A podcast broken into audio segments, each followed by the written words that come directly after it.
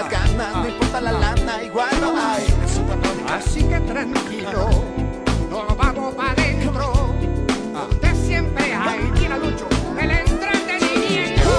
La vida en general se siente igual. La vida en general se siente igual. Ya, pues silencio, por favor. Redoble sabor. Se vive y esto va para rato. Mientras estemos, no perdamos los ratos en que todo evoluciona. Todo evoluciona. Muy buenos días, buenas tardes, buenas noches para todos los amigos que se conectan en nuestras redes sociales. Pues les saluda su amigo y coach Cristian Pernett. Estamos transmitiendo hoy, obviamente cumpliendo las ordenanzas de cuarentena desde casa, y tenemos un invitado muy especial, un experto que nos va a ayudar a entender muchísimo de esta realidad que estamos viviendo. Estamos ahora compartiendo la transmisión para que pueda tener mayor impacto en todas las personas que están interesadas en este tema. Yo creo que pues, es una cuestión de... Coach Cristian Pernett, estamos transmitiendo. Disculparán cualquier error humano, que estamos aquí con cuatro manos para poder comunicar y manejar todo lo que es la plataforma, que anteriormente pues la manejaban por mí. Bueno, estamos con el médico Frank Pernett. Es realmente una persona experta en toda esta área, sobre todo en la parte de respiratoria, que está afectando también fuertemente con este virus. Pero, por favor, cuéntanos un poco de quién eres, cómo llegaste a donde estás ahora, para luego entrar ya con la entrevista científica más en concreto. Saludos desde Cuenca, Ecuador. Bueno, ¿cómo están todos? Pues como ya mencionó Cristian, mi nombre es Frank Pernett. De hecho, somos primos. Se le olvidó esa parte. Yo soy médico internista y neumólogo. No en todos lados lo conocen con el mismo nombre, pero neumólogo es, digamos, los médicos que nos especializamos además en la parte pulmonar.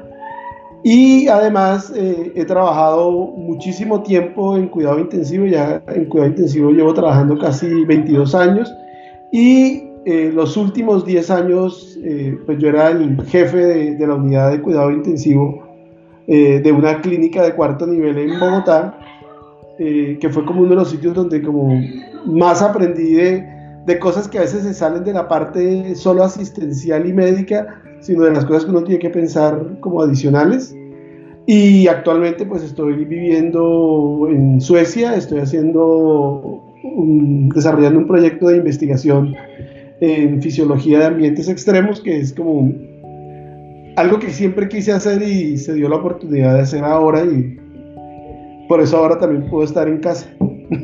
Exactamente. A ver, en tu experiencia como profesional en la salud, háblanos un poco e infórmanos qué es realmente el coronavirus y qué impacto puede tener realmente sobre nuestra sociedad hoy por hoy. Bueno, lo primero es que el coronavirus es, como decir, el nombre de la familia de virus. ¿Ya? Es un virus nuevo.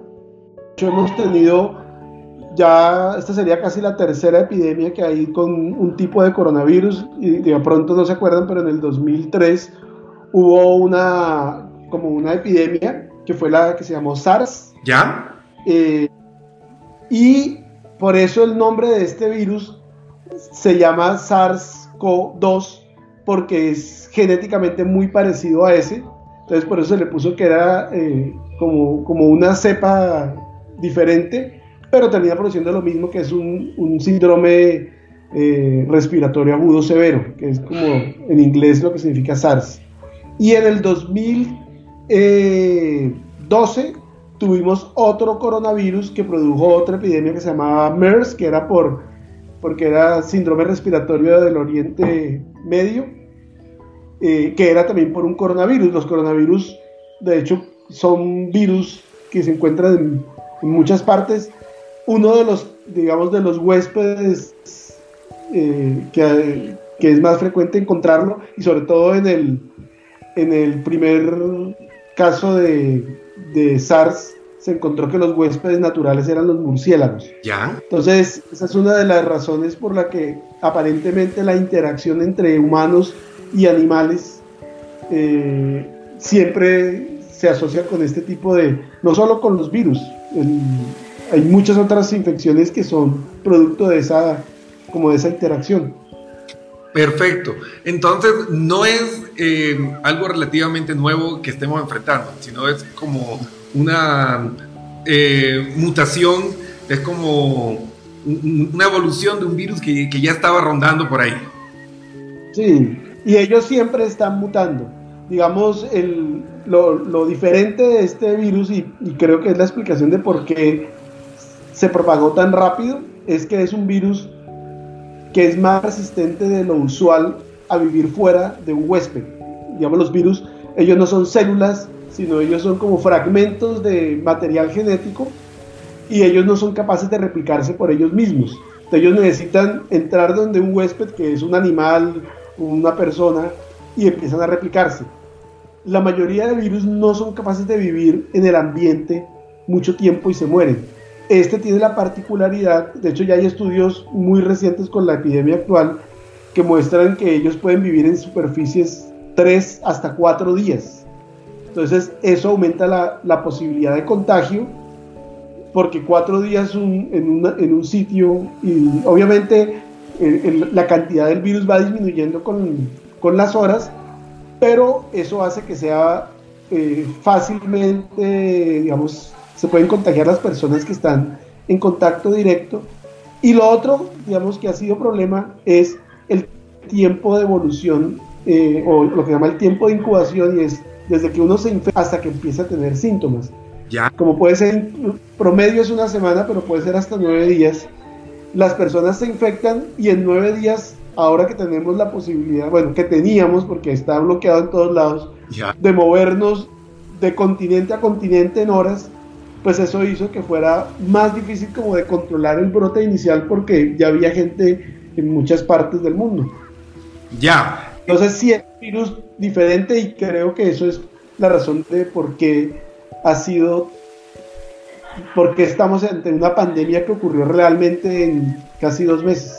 Sí, tenemos ahorita casi 200,000 contagiados, y de los 192 países que hay 162 que están con presencia del coronavirus, no es exactamente los datos, pero lo que sorprende es la velocidad con que se esparció por todo el mundo, ¿no? Ahora, Frank, sí, una pregunta que todos tienen, y bueno, abrimos también la posibilidad de que nos escriban mensajes al chat de la transmisión, haciendo preguntas o inquietudes que tengan muy concretas sobre lo que está sucediendo con el coronavirus y toda esta crisis de salud que estamos viviendo. Frank, cuéntanos, esta medida que ha adoptado prácticamente todo el mundo de un aislamiento total de 15 días en muchos lugares para intentar contener el brote, ¿qué es lo que viene después? O sea, ¿qué es lo que se está evaluando desde el punto de vista salud? Aislamos a las personas 15 días. Después de los 15 días, ¿qué datos es lo que nos va a arrojar? ¿La vida va a volver a la normalidad o vamos a tener que seguir con restricciones de movilidad dentro de las ciudades? ¿Cómo es el proceso? Porque a veces estamos con la idea como que son 15 días y después de 15 días todo va a volver a la normalidad y listo. Entonces, cuéntanos un poco, como profesional de la salud y sobre todo experto en esta área, ¿qué es lo que nos espera? Sí, lo primero es entender el porqué. Nosotros no tenemos ninguna manera real en este momento de matar el virus. O sea, lo que se hace, digamos, lo que hace la atención médica es tratar de soportar. sobre todo los pacientes que tienen el compromiso pulmonar severo, la falla del pulmón hasta que el paciente se mejore por su propia cuenta. Obviamente hay muchos tratamientos que están ahorita usándose, de hecho China en sus casos de neumonía severa utilizó 5 antivirales, utilizaban un medicamento también que es para la malaria, pero nadie sabe si eso de verdad sirvió o no. De hecho, muchas de las neumonías virales lo que terminan es, digamos, matando a la persona por las complicaciones y por las sobreinfecciones que ocurren en el pulmón y por la lesión que pueda llegar a ocurrir. Entonces, hasta que nosotros no tengamos una vacuna, que es la que va a evitar que se infecte nueva gente, y que tengamos un medicamento que sea un antiviral real contra el virus, no tenemos cómo detenerlo. Entonces, el virus ahorita, y digamos, hay unos, como hay tanta cosa en internet, hay muchas infografías que dicen que el virus tiene una predilección climática y que se mueve en unas latitudes como más precisas. La gente se olvida que esas latitudes son las más densamente pobladas, y el problema es ese, es la densidad de población va muy de la mano de la propagación del virus. Entonces, en sitios donde hay una densidad poblacional gigante, el virus se va a propagar rapidísimo, porque tú contagias a 2 personas, esas 2, cada una a otras 2, y eso se va, como decir, aumentando exponencialmente los contagios. En sitios donde no hay tanta gente o viven muy aislados, es más difícil que eso ocurra. Entonces, las medidas de lo que se llama el distanciamiento social es tratar de que el pico de casos graves ocurra de manera como diseminada en varios meses, no que yo tenga 80.000 casos en un mes, sino que yo tenga 80.000 casos en un año. Eso hace que mi sistema de salud pueda tratar de manera adecuada a los enfermos que van llegando, y no lo que pasó en Italia, que sobrepasó las capacidades del sistema de salud. De hecho, habían unidades de cuidado intensivo de personas que conozco que me mandaron, donde solo había pacientes de coronavirus, o sea, los pacientes con infartos, con trombosis, con cánceres, con otras infecciones, no tenían camas. Entonces, la mortalidad se ha subido mucho, es porque cuando hay tanta demanda y hay poca capacidad de respuesta, pues tú no puedes hacer las cosas que debes hacer. Eso ocurrió en una epidemia que tuvimos en el 2009 con influenza, la H1N1, que cuando pasó todo y empezaron a mirar los países, había países donde la mortalidad era mínima y había países donde la mortalidad era gigantesca. Y la razón no era que fuera un virus diferente, ni que en Italia llegó una cepa más grave, no. El problema es cuando el sistema de salud no es capaz de manejar el volumen de casos. Entonces, las medidas de distanciamiento social son tratar de que el pico no ocurra, sino que se vuelva como una elevación mucho más lenta. Entonces, la pregunta de cuánto tiempo es la cuarentena, creo que no se puede responder. Lo de las 2 semanas es porque es la única manera que un país tiene como para frenar ese brote. Pero si a las 2 semanas vuelve y todo el mundo arranca como si no hubiera pasado nada, probablemente va a volver a ocurrir si no hay una vacuna y si no hay un tratamiento. Entonces, eso es una de las cosas que creo que las pandemias nos enseñan, y es que cada país está tomando las medidas que considera, pues basado en la Organización Mundial de la Salud y eso, pero son medidas locales, cada cual tiene una idea de cómo manejarlo, y por eso es tan diferente. Una pandemia debería manejarse de manera, o sea, un control de mando mundial que le diga a todo el mundo lo que hay que hacer y en qué momento y cuándo. Entonces, yo creo que las medidas de distanciamiento social probablemente se puedan flexibilizar un poco en las próximas semanas, pero creo que hay unas que habrá que mantener. O sea, entre menos aglomeraciones, entre menos contacto con mucha cantidad de personas, eso va a hacer que se disminuya la propagación. Bueno, y esto es importante porque hay muchas personas, y me están preguntando por interno, cuáles eran las medidas y qué va a pasar después. Y evidentemente, pues vamos a seguir y va a tocar mantener medidas de restricción de movilidad para evitar que colapse. Fran, vos estuviste también mucho tiempo dirigiendo un área del Hospital Militar en Bogotá, en Colombia, ¿no? No. A ver, me equivoqué, a ver, ilústrame. ¿O eres del country? Sí, eres en el country. Ah, perfecto, ok. En el country, unidad de cuidado intensivo. En el militar fue donde yo me formé como especialista. Perfecto. Fran, vos que has tenido todo este tiempo conociendo el sistema de salud en Latinoamérica, que te parece mucho, ¿crees que nuestros sistemas de salud están preparados para manejar esta epidemia? No. No, porque nosotros tenemos digamos, yo hablo por Colombia porque no conozco todo el mundo, pero Colombia tiene un sistema de salud que no depende del Estado, depende de unos entes particulares. Y esas son empresas, y las empresas, su objetivo siempre es el lucro. O sea, nadie monta una empresa para perder dinero, todos montan una empresa porque quieren lucrarse de eso. Y en estos casos es cuando definitivamente no se va a lucrar nadie, porque estos casos obviamente van a incurrir con pérdidas en el sistema. Entonces, si los gobiernos no intervienen, como decir, de una, la manera en que se va a utilizar los recursos para la salud. Y digamos, todos nos centramos mucho en la salud porque pensamos que eso es lo único, pero los agricultores que producen la comida, o sea, si todos los agricultores están en la casa, en un mes, ¿qué vamos a comer? Entonces, hay muchas profesiones que no pueden trabajar desde la casa. Yo digo, afortunados los que sí pueden, pero hay muchas profesiones que no pueden, porque son parte de los que se encargan del funcionamiento del sistema eléctrico, del acueducto.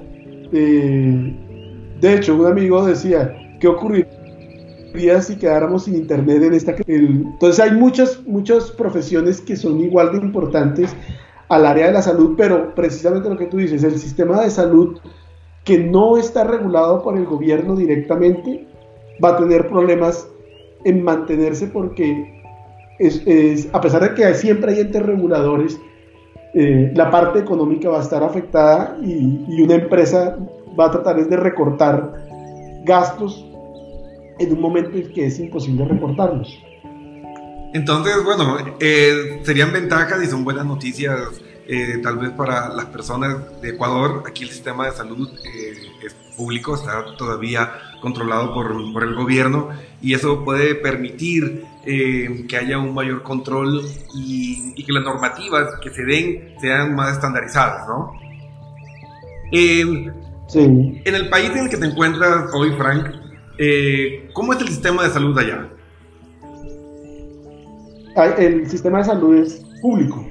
De hecho, esa es una de las cosas que he contrastado con mi país, que me parecen positivas, y es que acá el alcalde de la ciudad va al mismo hospital que va la persona del aseo de mi universidad. Y eso me parece que es uno de los logros más grandes de este tipo de política. Y es que el acceso a la salud no puede estar ligado a tu capacidad adquisitiva, es injusto. Entonces, el sistema de salud es totalmente, casi que todo aquí es controlado por el gobierno. Entonces, de hecho, ya ellos pudieron mover unas partidas presupuestales para enfocarse en las áreas que necesitan apoyo en este momento para salir de la crisis. Entonces, yo veo que eso es algo muy positivo cuando el sistema de salud depende completamente de una cabeza, ojalá pensante, que está destinando como los recursos y los dineros de manera correcta, no pensando en intereses personales, que ese es el problema de otros sistemas que sean privados. Perfecto, es esperanzador para los países que aún mantienen la salud pública y sí, que está regulada por el Estado. También para que analicemos que no todo es malo, ¿no? A veces es fácil criticar a los gobiernos, pero no nos damos cuenta de las ventajas que sí tenemos. Frank, tengo una pregunta de un televidente. Nos dice, ¿cuáles son las enfermedades que complican o pueden hacer que un contagio con este virus pueda tener consecuencias catastróficas en la salud de una persona. Bueno, sobre eso ha salido mucha información y por eso quiero, antes de dar la opinión, la información está saliendo en un momento agudo y estamos viendo cosas que probablemente puedan tener un sesgo.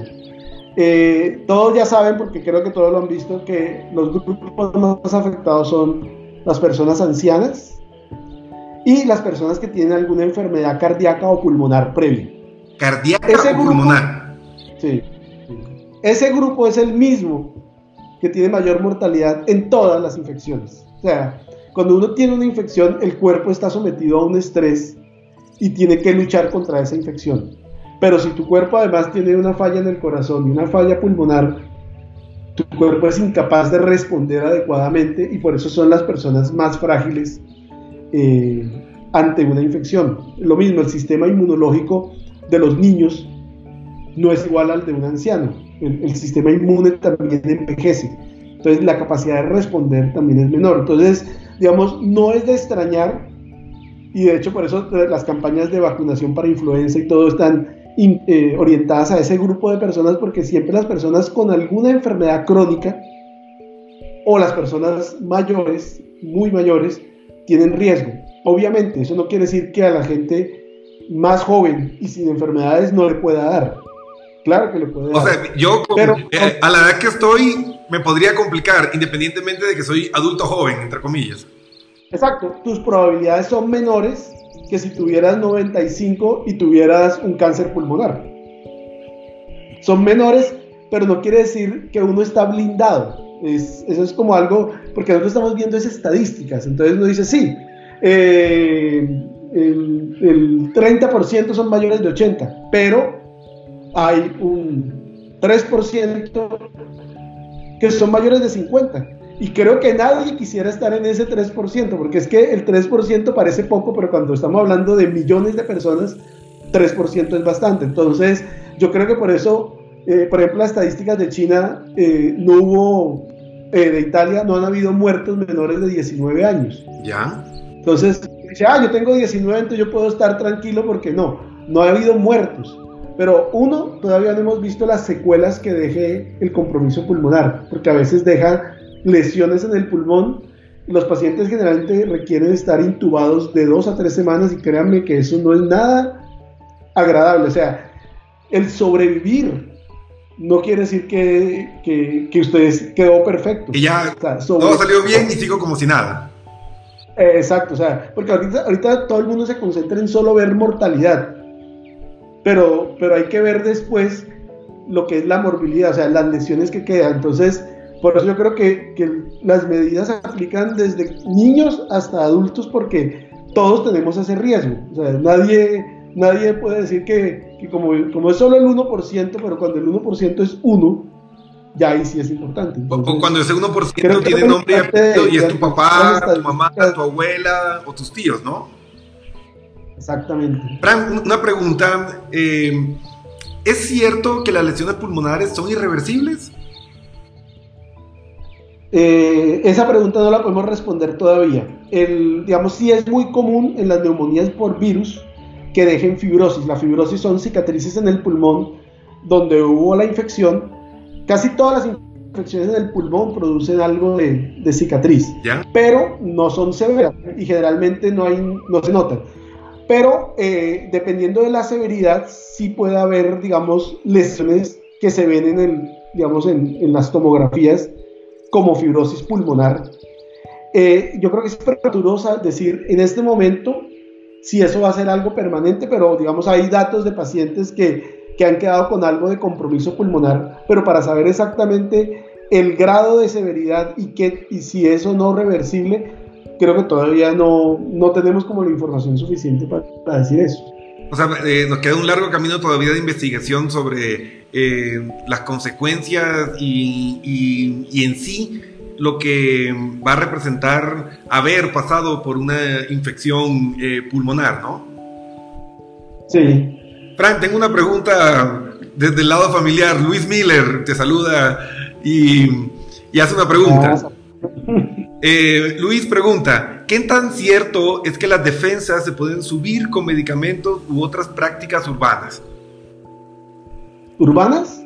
Sí, o sea, caseras, así como, no sé, por aquí está el virus que supuestamente sube las defensas y como que te blinda para que no te enfermes, y por ahí está también la pulmonara, que es un medicamento, un fitomedicamento, y dicen que eso te sube las defensas y que por poco no te vas a enfermar.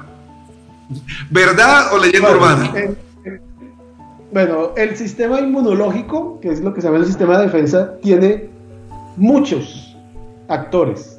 O sea, hay un tipo de inmunidad que se llama la celular, que es la que depende de células explícitas que van a atacar directamente el virus o la bacteria, y hay la inmunidad humoral, que está mediada es por la producción de sustancias que son anticuerpos. Realmente, como decir que algo diga que yo me tomo esto y ellos van a funcionar mejor, no. Lo que hay que tener claro es el sistema inmunológico, hay que tenerlo funcionando bien, o sea, tener un sistema inmune sano contra un sistema inmune enfermo. Entonces ahí sí hay cosas que, digamos, como dicen, de la vida urbana, que sabemos que alteran nuestra capacidad de defendernos. Entonces, 1, el estrés, 2, 3, la falta de sol, 4, sí, la mala alimentación. Entonces, por ejemplo, digamos, no es que eso lo mejore, pero digamos hace que funcione como deba funcionar, es consumir gran cantidad de frutas, verduras, porque digamos no es que haya una vitamina que sea la píldora dorada para la inmunidad.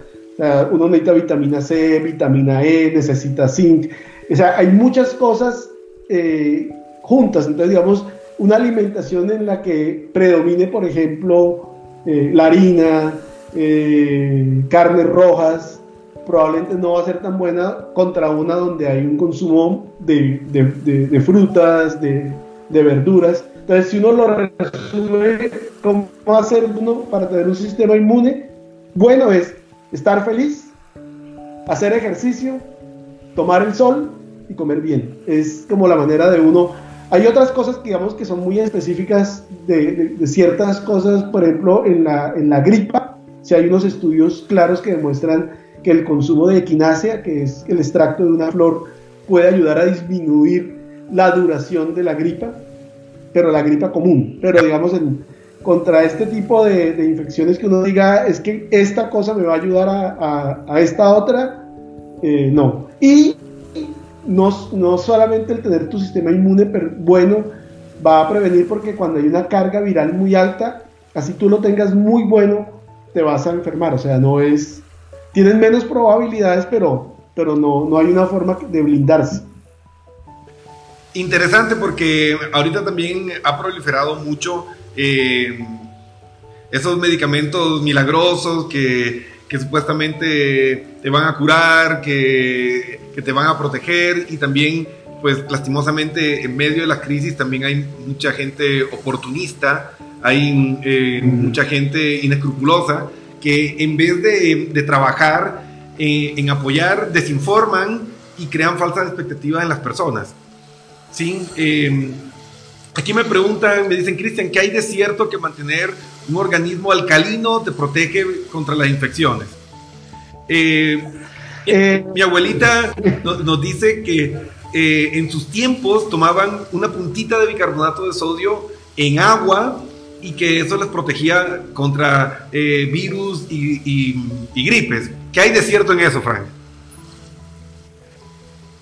Pues, de hecho, lo que llaman la dieta alcalina, que es, digamos, el tipo de dieta que en teoría lo pone uno más alcalino, y ahorita hablamos que eso no es tan cierto, es a base de frutas y de verduras. O sea, el consumo de frutas y de verduras es, digamos, una dieta, por ejemplo, un vegetariano, su dieta en teoría es más alcalina que el que consume solo carnes rojas, que en teoría son más ácidas.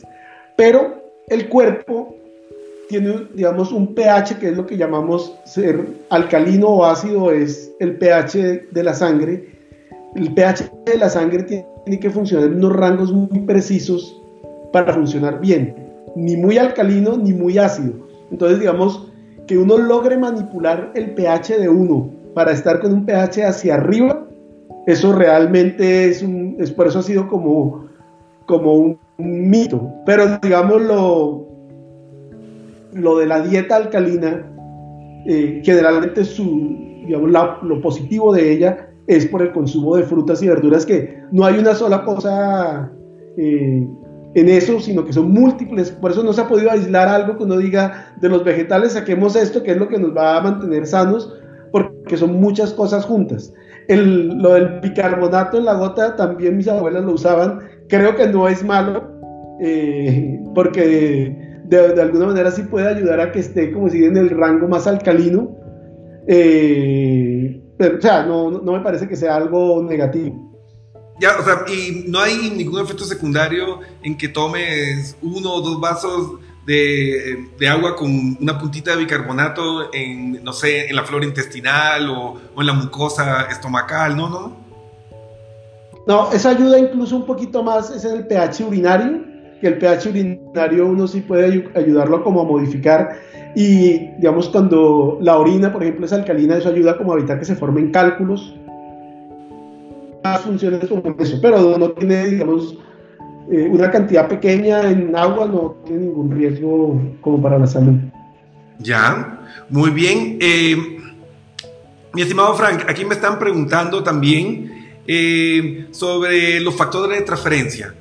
¿Los factores de transferencia ayudan, suman o son irrelevantes en esta guerra biológica que estamos viviendo contra la naturaleza hoy por hoy? Pues hasta el momento no ha habido ningún estudio serio que compruebe que sirvan para algo. Entonces, digamos, yo ejerzo el tipo de medicina tradicional. Yo me baso, digamos, para mis juicios en lo que se ha podido demostrar. Entonces, hasta ahora no hay nada de lo que yo he leído, porque, digamos, los factores de transferencia también lo han usado para el cáncer y realmente no hay ninguna evidencia seria de que sirvan. Ya, eso es interesante porque hay veces que le ponemos mucha fe a pruebas o aspectos. Yo personalmente pensaba que los factores de transferencia sí aportaban positivamente.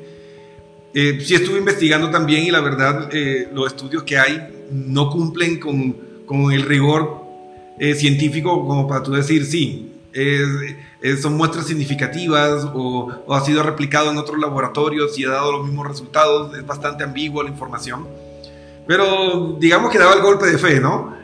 Pero bueno, en estos momentos yo creo que hay que ir a lo seguro. Entonces, Frank, sí, para ir terminando, y gracias por darnos este espacio, cuéntanos, ¿qué hora es allá? Acá son las 7 de la noche. 7 de la noche. ¿En qué ciudad estás ubicado para nuestros televidentes?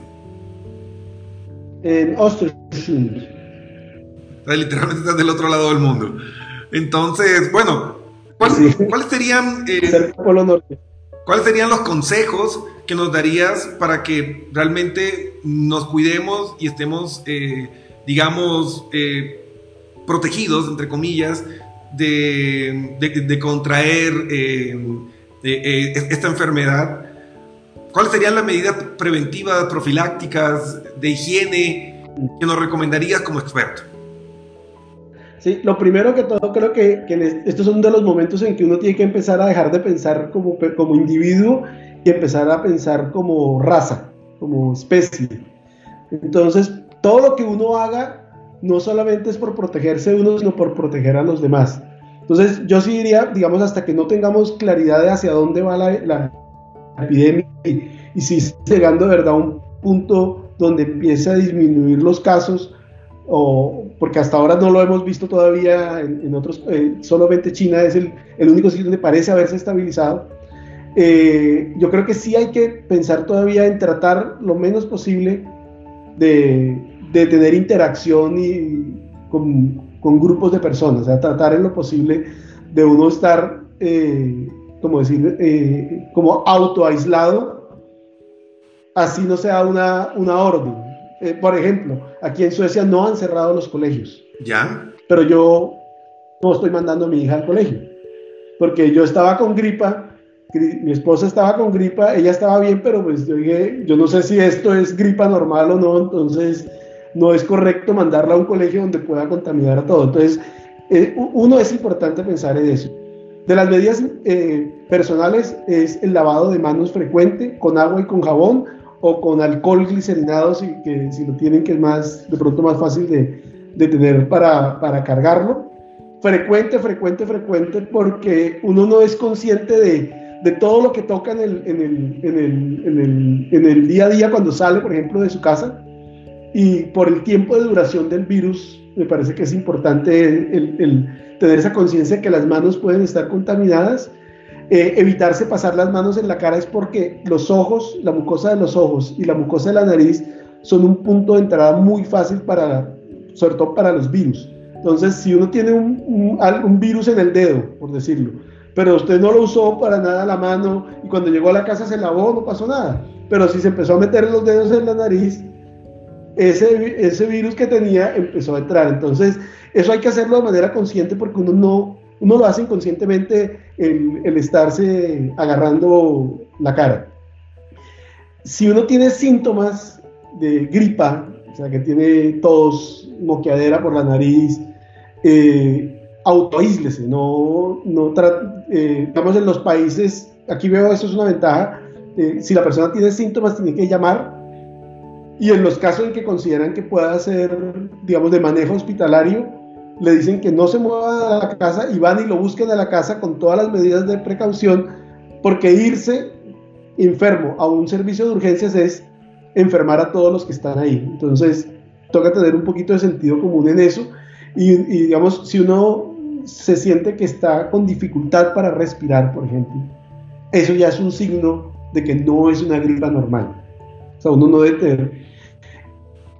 Y esta enfermedad tiene una cosa positiva, en mi opinión, y es que la progresión a una falla respiratoria es lenta, no es tan rápida como otras, ¿sabes? Es cuestión a veces de días. Entonces, el hecho que usted se sienta con dificultad para respirar, pues va a dar tiempo de que le hagan las cosas que hay que hacer. No es que si usted tiene dificultad en 6 horas va a estar muerto, no. Entonces, como tratar de ser coherentes con los servicios de salud, para evitar saturarlos de cosas que no son, que no son necesarias. Perfecto. Creo que eso es como lo más importante de autocuidado. Ya, entonces, a ver, corrígeme, hago la retroalimentación para ver si capté la idea de lo que hablamos. Entonces, primero, todavía falta un buen tiempo para que esté una vacuna y tengamos acceso todos a ella. Uh-huh. Entonces, sí, el mejor mecanismo, sobre todo por todos tengamos acceso, sobre todo esa parte. Eso no vale. Segundo, el mejor mecanismo de defensa es autoaislarse.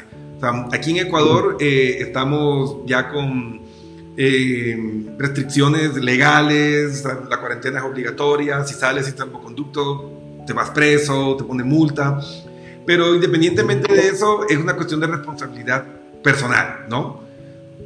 No tienen que tener el patrullero al frente para ser responsables. Exactamente. Tercero, no es que los niños o los adultos jóvenes seamos inmunes y viva la fiesta, no va a pasar nada, porque igual podemos tener complicaciones y no se sabe el daño a mediano y largo plazo que puede tener una lesión pulmonar.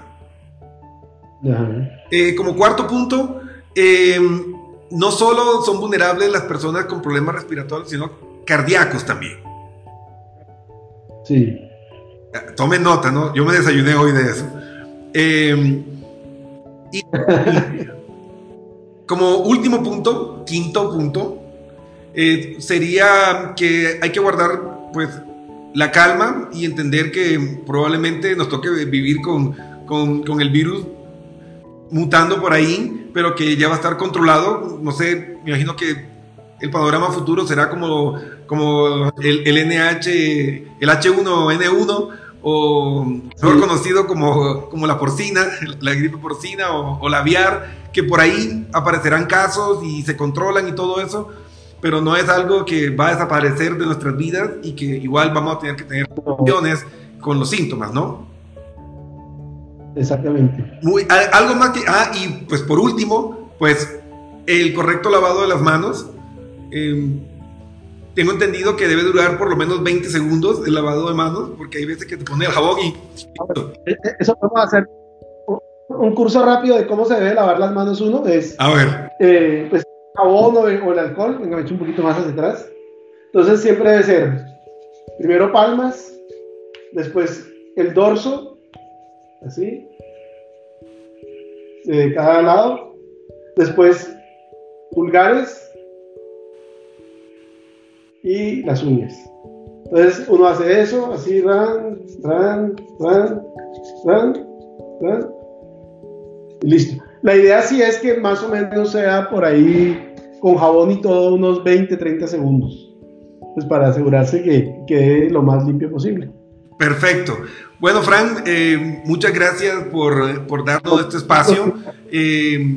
Yo creo que es muy importante que la gente tenga acceso a esta información verídica, que despejen dudas sobre situaciones que se están dando en el mundo, sobre falsa información o desinformación, y remitirnos a los especialistas, que son quienes tienen el manejo correcto sobre estas situaciones que estamos viviendo. Así que muchas gracias, un saludo a toda la familia, y te estaremos molestando más adelante también para que nos ayudes con más información sobre este tema tan importante como es la salud en medio de esta crisis sanitaria a nivel mundial.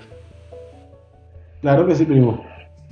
Bueno, entonces, amigos, muchas gracias por todo, ha sido un placer, y recuerden que pueden seguir escribiéndonos por interno si necesitan apoyo emocional, que es nuestra área de especialidad. Estaremos encantados de proveerles esa asesoría y consejos de manera gratuita, porque ahorita es una cuestión de todos. Así que muchas gracias, se despide su amigo coach Cristian Pernett y el médico internista Frank Pernett. Adiós. Adiós. It's a musical life.